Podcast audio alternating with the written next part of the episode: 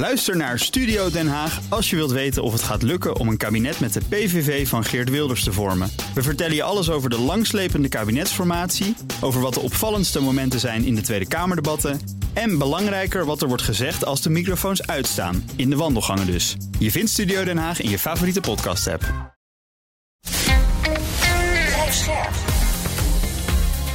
BNR Nieuwsradio.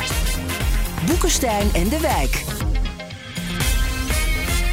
Hugo Reitsma. Dit is een extra uitzending van Boekenstein en de Wijk in verband met de oorlog in Oekraïne en de crisis met Rusland. Het is dinsdag, dag 300 van de invasie. Treurige mijlpaal.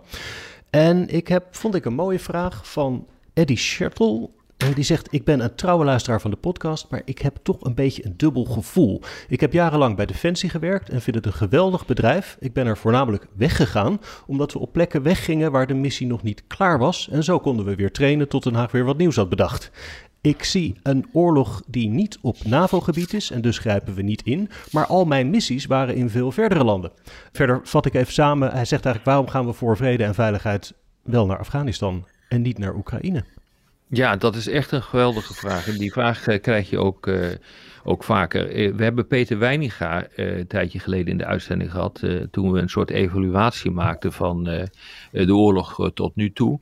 En daar werd ook de vraag aangesteld. En dat, daar gaf hij een geweldig antwoord op, de, op. Namelijk de vraag: van waarom gaan we daar niet met troepen in. Waarom gaat de NAVO niet uh, een, uh, meedoen aan die oorlog? Of althans, uh, ga je in ieder geval een operatie uitvoeren op Oekraïne-gebied? En die zeiden, nou, daar zijn ongeveer 6000 goede redenen voor, want zoveel kernwapens heeft ja. Rusland. Ik denk dat dat gewoon echt het belangrijkste is. En Eddie noemt dat ook hoor, van ja, dat, dat, dat puntje begrijp ik wel. Ja, maar dat hij, is hij refereert meer aan de, de doelstellingen hè, van Defensie, Ja. van internationale rechtsorde en zo. En dan is het nu zo dichtbij, dan Ja. is het toch ontzettend frustrerend dat we het dan niet doen. Ja, maar dat heeft hiermee te maken. Kijk, Ja. eh, je hebt ook, eh, je hebt, kijk, het, het punt is dat in het Westen, met name in Europa, eh, denken wij niet langer in termen van territoriale veiligheid, dus de verdediging van je grondgebied. Maar we zijn eigenlijk door al die, die, die, die decennia lange vrede die we hebben gehad en door al die welvaart, zijn we gaan nadenken in termen van humanitaire veiligheid. Dus we Hm. willen mensen beschermen. Ehm, mensen beschermen kan je doen in Afghanistan, eh, kan je doen misschien in Libië, kan je doen in, eh, in Syrië, kan je doen in, eh, in Irak. Dus waar mensen echt gewoon in de problemen komen, kunnen we iets en willen we iets. Dat is trouwens ook niet heel erg fijn gelopen de afgelopen decennia. Nee. Ja. Want als je realiseert dat de afgelopen vele jaren gewoon geen nieuwe operatie meer is, uit, eh, eh, is georganiseerd. En dat heeft gewoon te maken met het feit dat, dat, die, dat Afghanistan, dat, eh, dat Libië, dat Syrië, Irak, dat allemaal niet zo geweldig gelopen is. Dus er is een enorme terughoudendheid ontstaan door ja, eigenlijk het feit dat het gewoon niet zo goed gaat om nieuwe operaties uit te voeren. Maar dat zijn allemaal wars of choice, zoals we dat noemen. Keuzeoorlogen. Daar ga je naartoe om iets goed te doen voor de mensheid. Dat, of het nou wel of niet lukt, maar dat is de achterliggende gedachte. Oekraïne is echt anders. Oekraïne, dat is een, eh, een conflict waarbij het ene land het andere land binnenviel. En dat was al die conflicten waar we de afgelopen jaren ons tegenaan hebben bemoeid. Eh, Ik heb ze net genoemd. Daar viel niet land A, land B binnen. Maar dat waren eigenlijk interne conflicten in belangrijke mate. Nu heb je echt gewoon een, eh, een groot conflict waarbij Rusland Oekraïne invalt. En wil je Oekraïne nu gaan, eh, gaan, eh, gaan helpen, dan zul je dus erin moeten gaan en zul je dus Rusland moeten helpen verdrijven. En daar kom je met het volgende probleem. Onze krijgsmacht is de afgelopen 30 jaar zo ingericht dat ze wel iets zouden kunnen voor die interne conflicten, die stabilisatieoperaties, die vredesoperaties, maar niet voor dit soort hele klassieke operaties waarbij het ene land het andere land eh, binnenvalt en dat land moet er vervolgens uit worden gedreven. Daar hebben we gewoon de spullen niet meer voor. Kijk naar Nederland, heel simpel. De tanks bestaan hier niet meer. En die heb je nou toevallig wel nodig in het conflict in Oekraïne. Ja, Eh, maar één ding is interessant. Van, stel je nou eens voor dat door het feit van die 6000 kernwapens die je noemt, hè, Mhm. dat wij, dat wij dus het hele conflict uh, niet besluiten om te interveneren, maar te dus gewoon doorgaan met de wapenleverantie voor zover we Ja. hebben. Hè? Ja. Nou, als dat straks de uitkomst is, dan kan je in ieder geval vaststellen dat kern, het bezit van kernwapens dus een buitengewoon machtig middel is. Zeker. Want je, je, je, je, je, je, je begrenst daarmee de mogelijkheden van je potentiële tegenstanders. Hè? En Ja. dat, is, dat, is wel eens, dat wordt een hele belangrijke les die straks gaat worden. Nou, ik wil er even een ander scenario tegenover zetten. Stel je nou eens voor, jongens, dat die droneaanval gaat allemaal vreselijk door. Hè? En ook het pessimisme wat Rob zei over, over de Donbass en dat het toch niet helemaal goed voor Oekraïne verloopt. Wat doen wij nou als de situatie verslechtert in de Oekraïne? Ja, Eh, de- valt er dan, valt, ik- ben ook helemaal niet voor een interventie, dat kan natuurlijk ook helemaal maar niet. wat denk je dan dat er gaat Ja. gebeuren? Want dit, dit is geen irreëel scenario. We hebben daar gisteren Ja. uitvoerig over gesproken. Dus ook mijn idee dat die kans vrij groot is dat er een groot offensief eh, eh, ergens begin volgend jaar eh, komt. En dat Oekraïne daardoor echt in de problemen gaat komen. Wat, Hm. wat denk jij dan dat we gaan doen, Arend Jan? Dat is echt een interessante vraag. En dat heeft alles te maken met de vraag die die meneer heeft gesteld. Exact. Kunnen we bijvoorbeeld, hè, je moet een beetje gaan afvinken. Hè? We hebben geloof ik alle mix die in Oost-Europa st- stond, die hebben we nu wel gegeven aan, eh, aan de Oekraïners, denk ik. Hè? Is het mogelijk om een, een Oekraïense piloot in een paar maanden tijd eh, in een eh, eh, F-16 te laten vliegen? Is dat... Nou, dat is te laat. Hè, dus op het moment dat dat fout gaat met Oekraïne, dan, dan, ehm, dan heb je ze op dat moment nodig. Dus iedere keer eh, zie je ook dat in de discussies met oplossingen worden, eh, wordt gekomen. Ja, die te laat komen. Had je de- ik denk dat het een jaar kost om zo'n eh, om zo'n piloot op te leiden voor een F-16. Hè, dat zou in theorie zou dat, zou dat kunnen. Maar niet als je zegt van ik heb hem over drie maanden of over twee maanden nodig. Dat lijkt mij heel lastig. Ja. Misschien kan het, maar ik heb nooit ergens gezien dat dat zou kunnen. En dan hebben we de, hoeveel tanks hebben we nog in, in West-Europa? Nou, dat kun je wel vergeten. Weinig. Dat kun je wel vergeten, eh, denk ik. Er zijn nog Amerikaanse tanks, eh, die zijn er.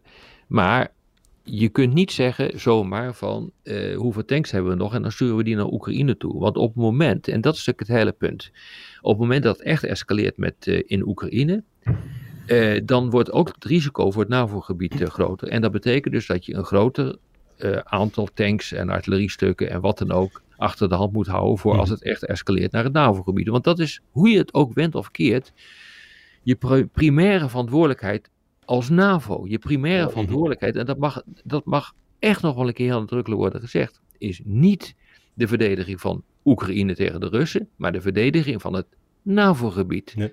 tegen de Russen voor het geval het gaat escaleren. Maar Rob, jij stelt de vraag, maar heb jij er zelf ook een antwoord op? Wat stel dat er komt dus een nieuw eh, Russisch offensief begin volgend jaar. Stel dat we dan zien dat Oekraïne alsnog onder de voet wordt gelopen. Wat zal het Westen we- dan doen? Dan, nou, dan vrees ik dat wij eh, eh, niet zo heel erg veel kunnen doen op dat moment. Hmm. Behalve als we dan zeggen, we gaan, het toch, we gaan toch oorlog voeren tegen de Russen. Dat kan. En dan moet je dus die keuze maken. Dan moet je de keuze maken of je bijvoorbeeld, en de, Amerikanen zullen er ongetwijfeld eh, over na hebben gedacht. Dan zul je de Amerikaanse troepen en de NAVO-troepen eh, die in Europa eh, zijn gelegen, die zul je daar dan voor moeten gaan inzetten. Ja, en dan is de grote vraag: hebben we daar voldoende munitie voor in Europa? Hebben we voldoende wapensystemen? Het antwoord is nee. Zijn we daarvoor getraind? Het antwoord is waarschijnlijk onvoldoende. Eh, de Amerikanen zouden dan misschien nog iets eh, kunnen doen, maar het is zeer de vraag of de Amerikanen dat willen doen, omdat die absoluut niet in eh, eh, conflict willen komen met, eh, ja, met de Russen, omdat ze daardoor, daardoor zich verzwakken ten opzichte van China. Dus ik, ik denk dat we dan, is mijn inschatting, als dat gaat gebeuren, en het kan gebeuren, ja, dat we mogelijkerwijs helemaal niet zoveel gaan doen dan. Hey, en wat, wat Eddie ook nog suggereert is van het, is nu een beetje eh, een keuze alsof je het blijft bij wapenleveranties zoals nu, of dat je eh, met, met tanks tegen, eh, op, op de Russen af gaat stormen. Hmm. Zit er ook niet nog iets mogelijk tussenin? Dat je bijvoorbeeld wel mensen stuurt naar West-Oekraïne, waar geen Russen zitten. Dat je misschien dus daar mensen kan helpen en, en het ook moeilijker maakt voor de Russen om uiteindelijk daar weer aan te vallen. Maar EU heeft geen leger. Eh, de NAVO eh, die kan dat in principe organiseren. Maar op dat moment jeetje, kom je dus echt gewoon in oorlog met de Russen. Op het moment dat de eerste NAVO-militair sneuvelt. ook al is het maar eh, iemand die een uh, Patriot bedient, uh, dan heb je gewoon een probleem. Mm -hmm. Ja, de, en de grote vraag is, en ja, dit is een afgrijzelijke vraag die je stelt. Uh, en daarom zit ik ook zo mee te worstelen, maar dat doet Arjen Jan ook. Ja, ga je dat doen en ga je het risico lopen om volop in oorlog te komen ja. met, met Rusland, terwijl je weet dat je krijgsmacht gewoon de afgelopen 30 jaar is uitgehold? Ja. En dat we een hele hoop spullen gewoon al hebben verstuurd naar Oekraïne. Of ga je dan zeggen, en dan moet Arjan maar eens even een antwoord op geven van wat hij daarvan vindt. Of ga je zeggen van de troepen die we nog hebben, die gebruiken om ervoor te zorgen dat conflict niet gaat overslaan naar het NAVO-gebied. Ja, zeg het maar. En weet, je, je, praat eigenlijk over een no-fly zone, Hugo. Dat hebben we toen ook allemaal doorgemarcheerd. De ellende van een no-fly zone betekent dat je ook raketinstallaties op Russisch grondgebied moet uitschakelen ter bescherming van je eigen vliegtuig. Nou, ja. dat kan als existentiële dreiging worden gezien door Poetin. Ja. En dan hebben we het over kernwapens. Maar stel je, gaat, je stuurt hulpverleners naar Kiev, dan maakt het het misschien ook moeilijker voor Rusland om alsnog Kiev aan te vallen, want dan moet je ook allemaal uh, buitenlanders ombrengen. Ja, dat is ook zo. Zonder maar, dat je, ja, dus nou ja, ik probeer maar te zoeken naar mogelijkheden. Ja, maar, nee, maar die zoektocht die wordt natuurlijk letterlijk zo achter de schermen uh, uh, gedaan. Uh, maar ja, dan zie je toch met hetzelfde probleem. Ik bedoel, kijk, als ongewapende EU-medewerkers naar Kiev gaan om daar te, hel daar te helpen, nou ja, dan is dat dan pech als die, als die overlijden. Maar het wordt wat anders wanneer militairen sneuvelen. Dat is echt mm -hmm. gewoon politiek gezien is dat een totaal andere kwestie. Mm -hmm. En om het nog moeilijker te maken, Rob, van het is allemaal ja. waar wat je zegt. En dit zijn allemaal valide argumenten. En stel voor dat ze het allemaal niet doen en Poetin wint. Dat is ook een vrij verschrikkelijke uitkomst. Hè? Want dan, zeker. Want dan kom je dus gewoon weg met deze illegale shit. Ja, ja, ja, ja, zeker. En kijk, we hebben het er wel vaker over gehad van er gaat een nieuw ijzeren gordijn ontstaan in, in Europa. Maar dan is het de grote vraag aan welke kant van het ijzeren gordijn komt uh, Oekraïne te liggen. Als Oekraïne wint, dan komen ze aan onze kant van het ijzeren gordijn te liggen. Ja. Als Oekraïne verliest, dan komen ze aan de Russische kant van het ijzeren gordijn te liggen. Dat is gewoon feitelijk wat er is. En er is ook nog een uitkomst mogelijk waarbij toch een rompstaat Oekraïne uh, overeind ja. blijft. Ook met, weet je, met toegang tot het mm -hmm. zuiden. Ja. En dan een frozen conflict. En dan, maar dan moet Poetin dus genoeg nemen met een kleiner stuk van de taart. Dan die en dan, uh, dan is de kans vrij groot dat uh, de rompstaat Oekraïne aan onze kant van het ijzeren gordijn komt te liggen. Exact. exact. Ja. Dat is gewoon feitelijk de discussie die je hebt. Nee, je mag inderdaad hopen dat Oekraïne dit wint. Of althans zich in zo'n positie manoeuvreert dat er een, een een onderhandeling kan plaatsvinden die een aanvaardbare uitkomst is. Eigenlijk voor Oost en West, want daar praat je dan uh, over, want anders mm. heb je geen onderhandeling. onderhandeling. Um, en dat betekent dus dat je geen andere keuze hebt. En de Amerikanen die zien dat echt als geen ander uh, om gewoon door te gaan met die wapenleveranties. En het heeft gewoon ook te maken met je uiteindelijke veiligheid en hoe dit conflict gaat aflopen. En wat dat voor consequenties heeft voor de Europese veiligheid. En of je wel of niet bij een, uh, een oorlog betrokken raakt. Nou, namens Eddy bedankt voor dit onbevredigende antwoord. Zeker. ja. Ik denk dat tot slot uh, misschien Rob, jij de luisteraar nog even streng moet toespreken over de livestream vanavond. Ja, ja jongens, vanavond zitten we dus in... Uh, de Koninklijke Schouwburg in Den Haag, dat is echt een fantastische locatie. Het is echt ontzettend jammer dat uh, niet iedereen daar naartoe gaat. Maar de pijn die kan enigszins verzacht worden door uh, te kijken naar de livestream. Die wordt tegelijkertijd uitgezonden en uh, volgens mij ja, moet u dat gewoon doen. Als je geen kaartje hebt kunnen bemachtigen, is dit echt de laatste kans. En Arjan of Hugo, jullie weten toch waar die livestream te bemachtigen is? Zeker. Boekenstein en de Wijk live.nl. Ja.